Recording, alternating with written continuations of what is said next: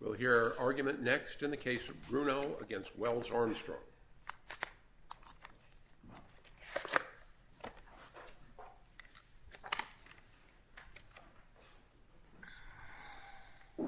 I please the court. My name is Kelly Walters, and I represent the appellant in this matter, former Deputy Fire Chief Jeff Bruno. We are here today because the district court committed reversible error when it granted summary judgment in favor of the appellee.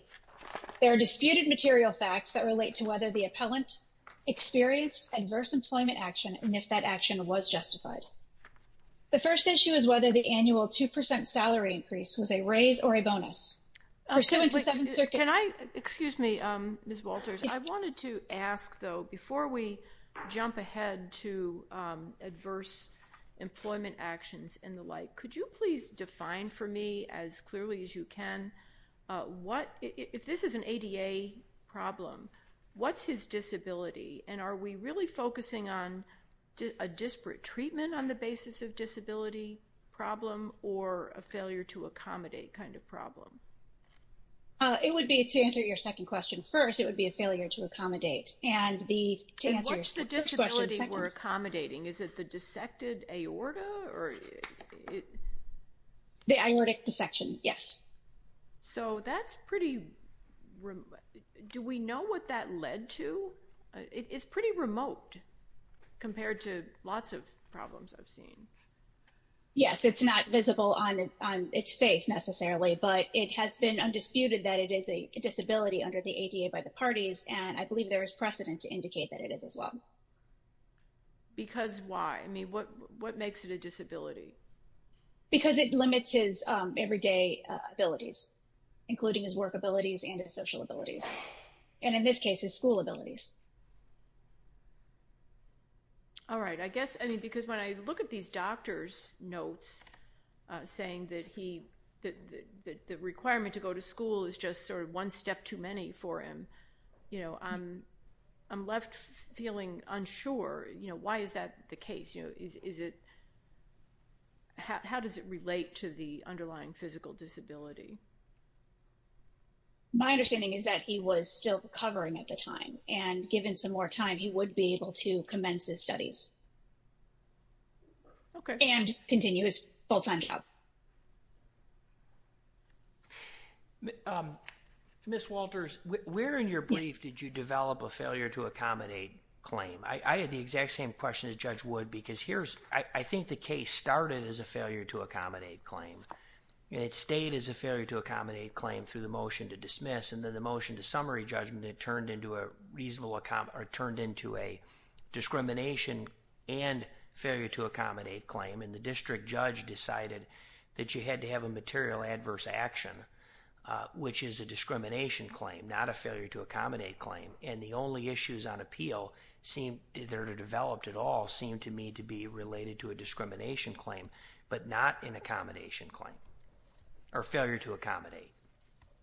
Well, Your Honor, we did have a failure to accommodate, and that Mister Bruno requested the uh, request, uh, excuse me, requested the accommodation initially when he was unable to continue to go to school, and then he made the accommodation again in August of two thousand nineteen when the second contract in one year came to him indicating that he had to go to school if he wanted to receive his raise, which the defendants knew he was unable to do without legitimately affecting his health.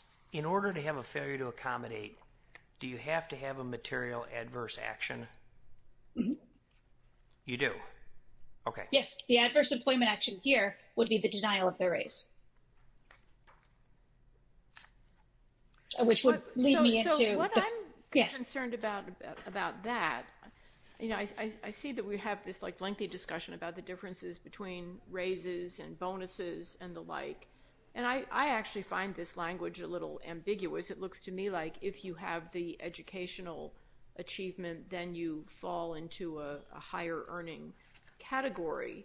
But that just reminds me of things like the G S scale, that if you have, you know, you're, if you've already passed the bar, you can come in as a G S thirteen, you know, level three. And if you do something else, you're a G S thirteen level seven um, or, or whatever you, whatever it is. And It's difficult for me to understand why, if people with a higher educational attainment fall at a more remunerative part on on the on the pay scale, that you get to do that if you don't have the education.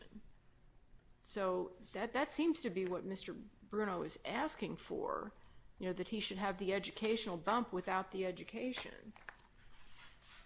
On the contrary, Your Honor, she, he is requesting only his annual raise of two percent. The defendants have argued that this was not even a raise. They're arguing this is a bonus, or in other words, also used as an dis- incentive. They've argued that the temporary nature is uh, of the two percent salary increase is obvious on the face of the document. But However, what it says, I'm, I'm looking at the district court's opinion, it says, if the deputy fire chief maintains enrollment in an accredited college program leading to the achievement of a bachelor's degree, then the employer will add a total of two percent, and then there's a number, of annual salary to the deputy fire chief's base sum per annum. So it sounds like it's every year, you know, that, that, that or, or some, I don't know, this is not the world's best drafted thing, but it's, the, the words per annum, I think, are, are somewhat helpful for you. Uh, but on the other hand, the if-then structure of this language makes it hard for me to see that if the person doesn't have that enrollment, then why do they get the two percent also? What's wrong with that rule? I'm, I'm sorry, I don't know if I entirely understand the well, question. Well, I'm, I'm, I'm curious as to why. Your position is that he should get the two percent even though he's not satisfying the if clause, right? Yes. Because he can't, because his physical uh, limitations because of the aortic dissection have now, for at least some period of time relevant to this case, have made him uh, unable to maintain that enrollment. But I don't understand. You need to explain to me why it is they still need to give him the extra two percent if he's not able, with or without an accommodation, let's say, to satisfy that first condition. Because this two percent is actually his annual raise. It has been mischaracterized by the defendants as an educational incentive or a bonus. The district court erred in finding that it was a bonus, and one of the ways they erred, and looking at the five factors, was finding that it was temporary, which it most certainly is not.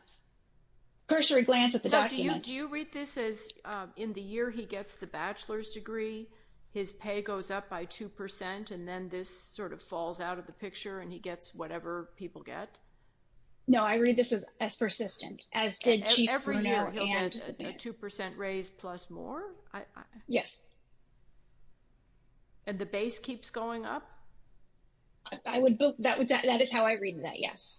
And I would argue that when deposed, Fire Chief Schultz, who was also a recipient of this two percent, has indicated that this is not this is not of a temporary nature. This persists.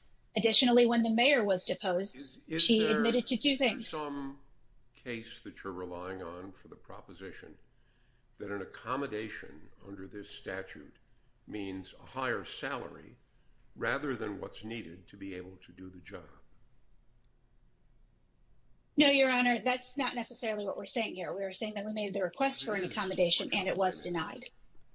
Right. The, what puzzles me about this case is that it seems accepted that Bruno could do the job of deputy fire chief with or without enrolling in a bachelor's program and with or without the extra salary. My understanding of the statute is that the accommodation has to be an accommodation to enable somebody to do his or her job. But you're asking not for an accommodation to do the job, but just for more money for doing a job that your client could do anyway. And as I say, I'm not aware of any authority for that proposition or any language in the statute. What am I missing? I think if interpreted the way you've described it, Your Honor, you'd have a very valid point. However, what we are arguing here is that he cannot continue to do his job with the annual two percent raise that he would be expected right. and allotted. The way you can deal with my question is either to point to authority or to point to language in the statute. Just repeating your argument doesn't do either of these things, but if you can do one of those things, it would help me. Well, I... I, I I interpret the argument differently, Your Honor, and I would be happy to provide some supplemental briefing specifically to what you're getting at. For supplemental briefing. This is something that had to be in your brief. Can you point to authority or to statutory language? That's what I'm asking. No. No. Okay. So let me come at this a slightly different way. I, I think maybe what you're saying is that there is some list of added benefits that people who work uh, for the fire department might wish to have.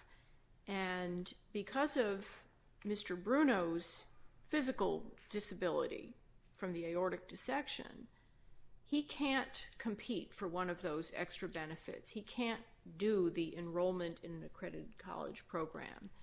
And you see that as um, discriminatory on, ba on the basis of this. So maybe one benefit is, you know, if you do certain things, um, you know, you get an extra week of vacation, or another benefit might be something else. Uh, and he would like to be eligible for this two percent, but he's not able to comply with the prerequisites. And I'm, and I'm trying to get away from talking about whether these are bonuses or raises, because I'm actually not finding that vocabulary very helpful to, to this situation. But I think it's more or less what I say. And, and so then the question is, does everybody have to be eligible to compete for these various extras that the employer may wish to give? As much as I would like to um, get away from the bonus and raise language as you would like to, Your Honor, I, I don't think we can. The district court was correct, actually, when it stated that this case does turn on whether this is a raise or a bonus. Um, I see I'm at two and a half minutes. I would like to reserve that for rebuttal if, it's, if there's no other questions. Certainly, counsel. Yes.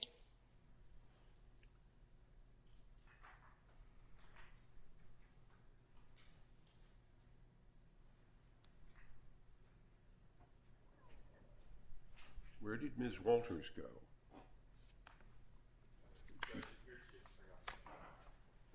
I'm right here. Okay. I was trying to be less distracted. Yes, you should just mute. Okay. All right, Mister Matthews. Good morning, and may it please the court. I'm David Matthews, and I represent the defendant appellees, the city of Kankakee, and former Mayor Wells Armstrong and former H R Director Ellickson. This is a case where both settled precedent and justice to the parties point emphatically in the same direction. The district court's decision was correct, it should be affirmed, and as has been hinted at by uh, this panel already, this is fundamentally not a case about Mister Bruno being a victim of discrimination or retaliation, but just about simple greed. Um, well, it's not greed. Let, let's not be too harsh here. What... What I am still interested in is, at least, do you see this as a case where you're defending against disparate treatment? That feels more like what this case is to me, or at least as of the time Judge Bruce writes his opinion, it seems to have evolved into that. Or is this uh, an accommodation? Like, you'll be eligible for the two percent raise two years from now if you, with a little more time to recover, are able to comply with the educational requirements? Judge, there are several questions, like, packed in that question. I'll try to take them one at a time. First of all, I do not see it as a disparate treatment claim. Disparate treatment is a separate legal theory. It's a different claim. It requires different facts. That was never pleaded by the plaintiff. Secondly, Your Honor's uh, correct, however, that this case, in a way, started more of a failure to accommodate claim, and the, has since shifted a little bit. And the reason for that is that throughout much of this case, uh, Mister Bruno insisted that he was not, his position was that he initially made a request to be allowed to continue in the position as long as he had a doctor's note, and he took the position that that um, accommodation was revoked by the city. He claimed that the city revoked it and required him to attend classes in order to keep his job, and he finally was forced to admit by the records that that was false. So can I, can I say, I mean, one thing I thought he might have been arguing was that there was a certain list of qualifications to be the deputy fire chief, and he gets the position, and on that list was not uh, a college degree or any kind of advanced degrees, even though some of the other candidates did have those extra qualifications. And then at some point along the way, the um, that higher education requirement gets added to the list of criteria that somebody in the deputy fire chief job has to have. And that was kind of superfluous. It was possible to do the job without that advanced degree, and so that that would be the um, that would be the theory basing this adverse action on his disability, saying you're you're you're kind of putting, you know, I, I don't need to leap tall buildings in a single bound. You know, I am I am qualified to do this job without the extra education, and because remember he finally gets told, you have to sign this and you have to promise to get the extra education. He knows he can't because the doctor isn't going to qualify him for it. The la- I'll start at the end, Your Honor, and I respectfully disagree. Mister Bruno is never told that he has to get the education to keep his job. That's even with the second contract. Mister Bruno was told that he can keep the same job, he can keep the exact same salary and benefits, and if at some point in the future he's able to return to classes, he'll get an incentive to do that.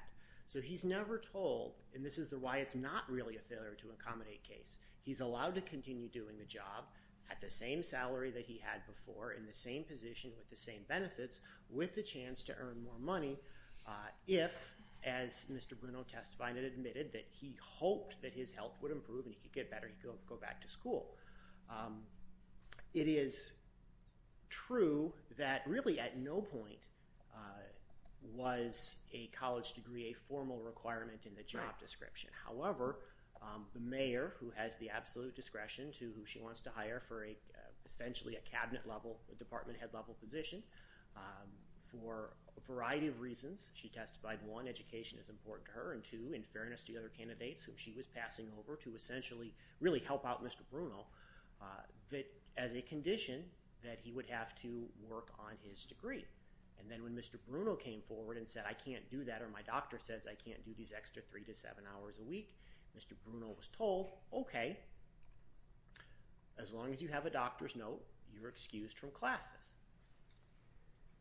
And then Mister Bruno comes along and, in addition to continually pushing for more salary, he wants the incentive uh, without meeting the conditions, and to use this uh, in a context that is uh, near and dear, or perhaps near and not very dear to the legal profession. If Mister Bruno was right, then any law firm associate who has a situation where if they need a certain number of hours uh, at a firm, you get a bonus or you get extra money, can come forward and say, well, I would have met the bonus, but I didn't meet my number of hours because I got COVID and I couldn't work as hard. Or I would have met my hours, but I broke my leg and I was out from work. Give me the money I would have gotten if I would have been able to work all these extra hours. And if the employer says no, well, suddenly that's a disability claim. There's no case law that would support that. And that's directly to the point asked by um, Judge Easterbrook. There's can, no can I ask you to clarify then your response to one statement in the opening brief of Mister Bruno? It's on page eleven. Uh, this is under the discussion of the second contract with the city, July thirty-first, twenty nineteen, into August. It says, Bruno had never been told that the mayor had trust issues until August nineteenth, the same day that Ellickson told him that he would be demoted if he did not sign the contract. What's the demotion we're talking about? The demotion would be if Mister Bruno doesn't want to continue in the same position at the same salary uh, with the opportunity to earn money, he would return to his previous rank as a fire captain uh, rather than being deputy chief. Um, so that's that's the demotion. And so, that so but so but you re- you read all of this that if he had just agreed to be deputy chief at the lower salary level, the city was prepared to let him do that. Uh, Judge, I don't think there's any dispute about that in the record. If you even look at the request to admit, uh, I believe, in Mister Bruno's testimony, there is no dispute that in August of twenty nineteen, if Mister Bruno was willing to sign the contract, same salary, same position, no need to go to classes, and if at some point in the future his health improves, he can go to classes and uh, earn an extra incentive. Your Honor, You mentioned that line on page on the plaintiff's uh, plaintiff Mister Bruno's brief. I get my plaintiffs and appellees confused. That this August was the first time Mister Bruno had any idea that the mayor had problems with his performance. Right. This, this is a theme in the plaintiff's briefing, both in the district court and here, that the idea that the city was displeased with him for not separating the ranks was just sprung on him, and this suspicious timing is a reason to infer pretext. It is telling, Your Honor, that when Mister Bruno gives that narrative in his briefs, there's no citation following it.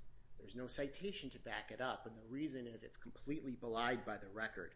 I will direct this court uh, to uh, the short appendix, pages forty-five and forty-six, uh, where Mister Bruno admits specifically to a counseling session with H R Director Ellickson, and he admits that Director Ellickson and the mayor reasonably believed that Mister Bruno leaked confidential management-level disciplinary discussions. And Mister Bruno also on those pages admits that the mayor and Ellickson believed that he continued talking to Miz Giese, another firefighter who had filed a lawsuit after being told not to, and that they believed that um, information in Miz Giese's lawsuit came from Mister Bruno. Uh, and I will also direct Your Honors to page seventeen of my brief in this court, where I cite Mister Bruno's deposition, where he, spe- again, it is that page, page one fifty-five of Mister Bruno's deposition. He admits that Ellickson, quote, brought up the trust issue and about differentiating between a leader and a subordinate. So it is simply untrue and unsupported by the record that Mister Bruno had no idea that city management had concerns about his performance and that this was sprung on him, and that it is, it is therefore a pretext.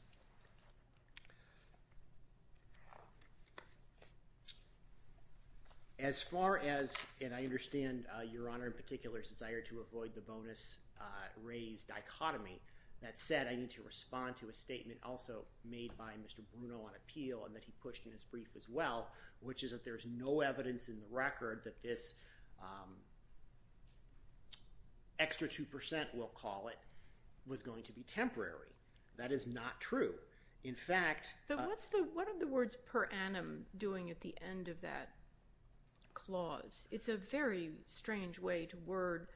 I mean, if it was just a one-time extra payment of a little in excess of two thousand dollars, then fine. Looks like a bonus, you know, it's like a signing bonus or promotion bonus or something. But being told two percent of some base per annum just doesn't sound like a one-time event. It's not a one-time event in the sense that he could only get the money for one year. The per annum is part of the calculation as to how much the incentive is, and the testimony is it was set at two percent because that's what the city had in its in its budget.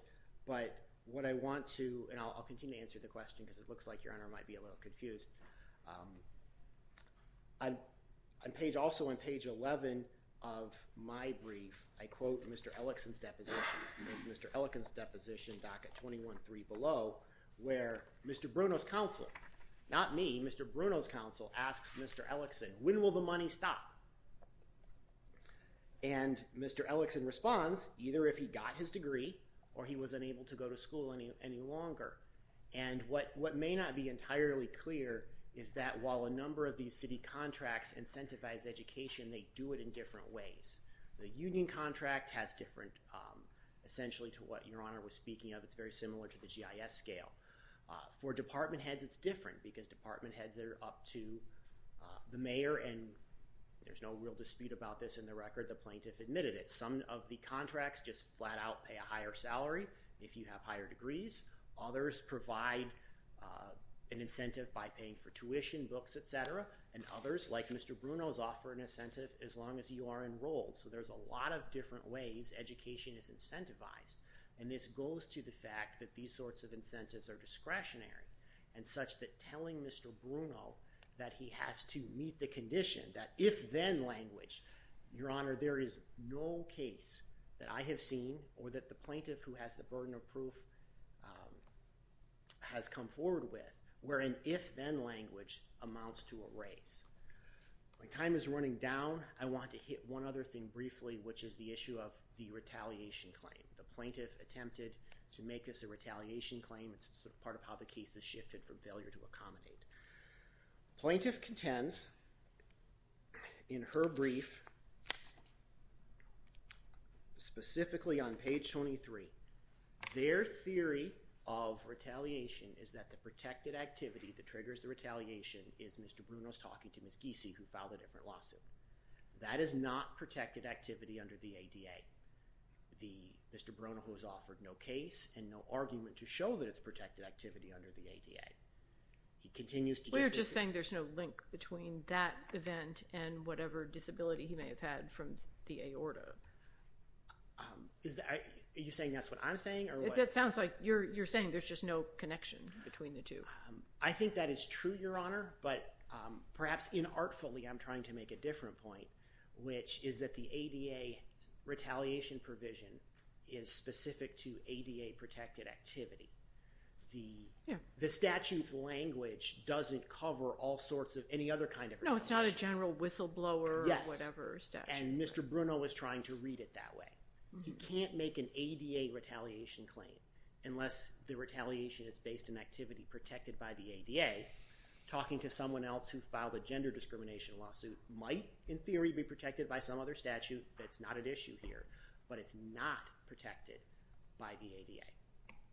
And that is why he doesn't, one of the many reasons why, he doesn't have a retaliation claim, he doesn't have a discrimination claim. I have about ninety seconds. Does the court have additional questions?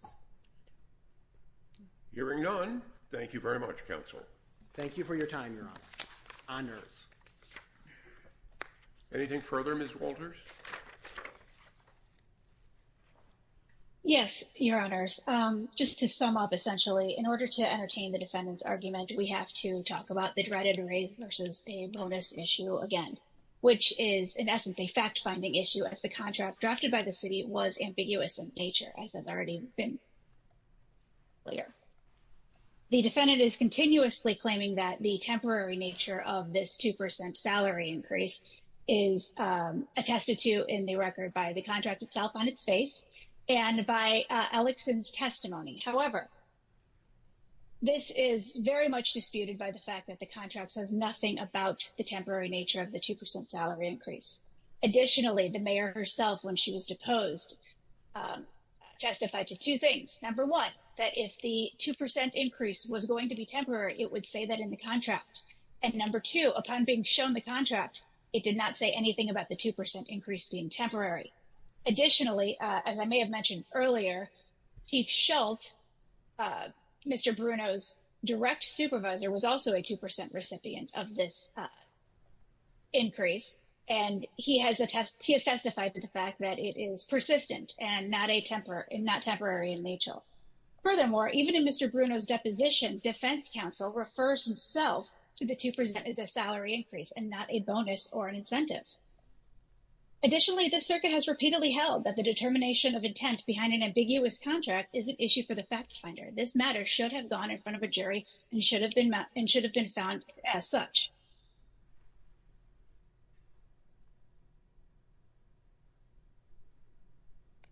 Paper's got a little. In summation, a thirty-year veteran of the Kankakee Fire Department was told that the only way to obtain a two percent salary increase would be to engage in a behavior that is indisputably endangering to his health. He requested that the dangerous condition be removed in order for him to receive his raise. He understood this two percent salary increase to be a raise. Following his request for an accommodation, suddenly were characterized the salary increase to be a bonus. The city relied on its own ambiguous contract drafting to back this claim. The district court wasn't wrong when it said this issue turns on whether the salary increase is a bonus or a raise. However, the district court was mistaken when it concluded that the intent behind the contract was an issue of law. This is contrary to this court's precedent. As such, we respectfully request this court overturn the district court's granting of summary judgment. Mm-hmm. Thank you. Thank you very much, counsel. The case is taken under advisement.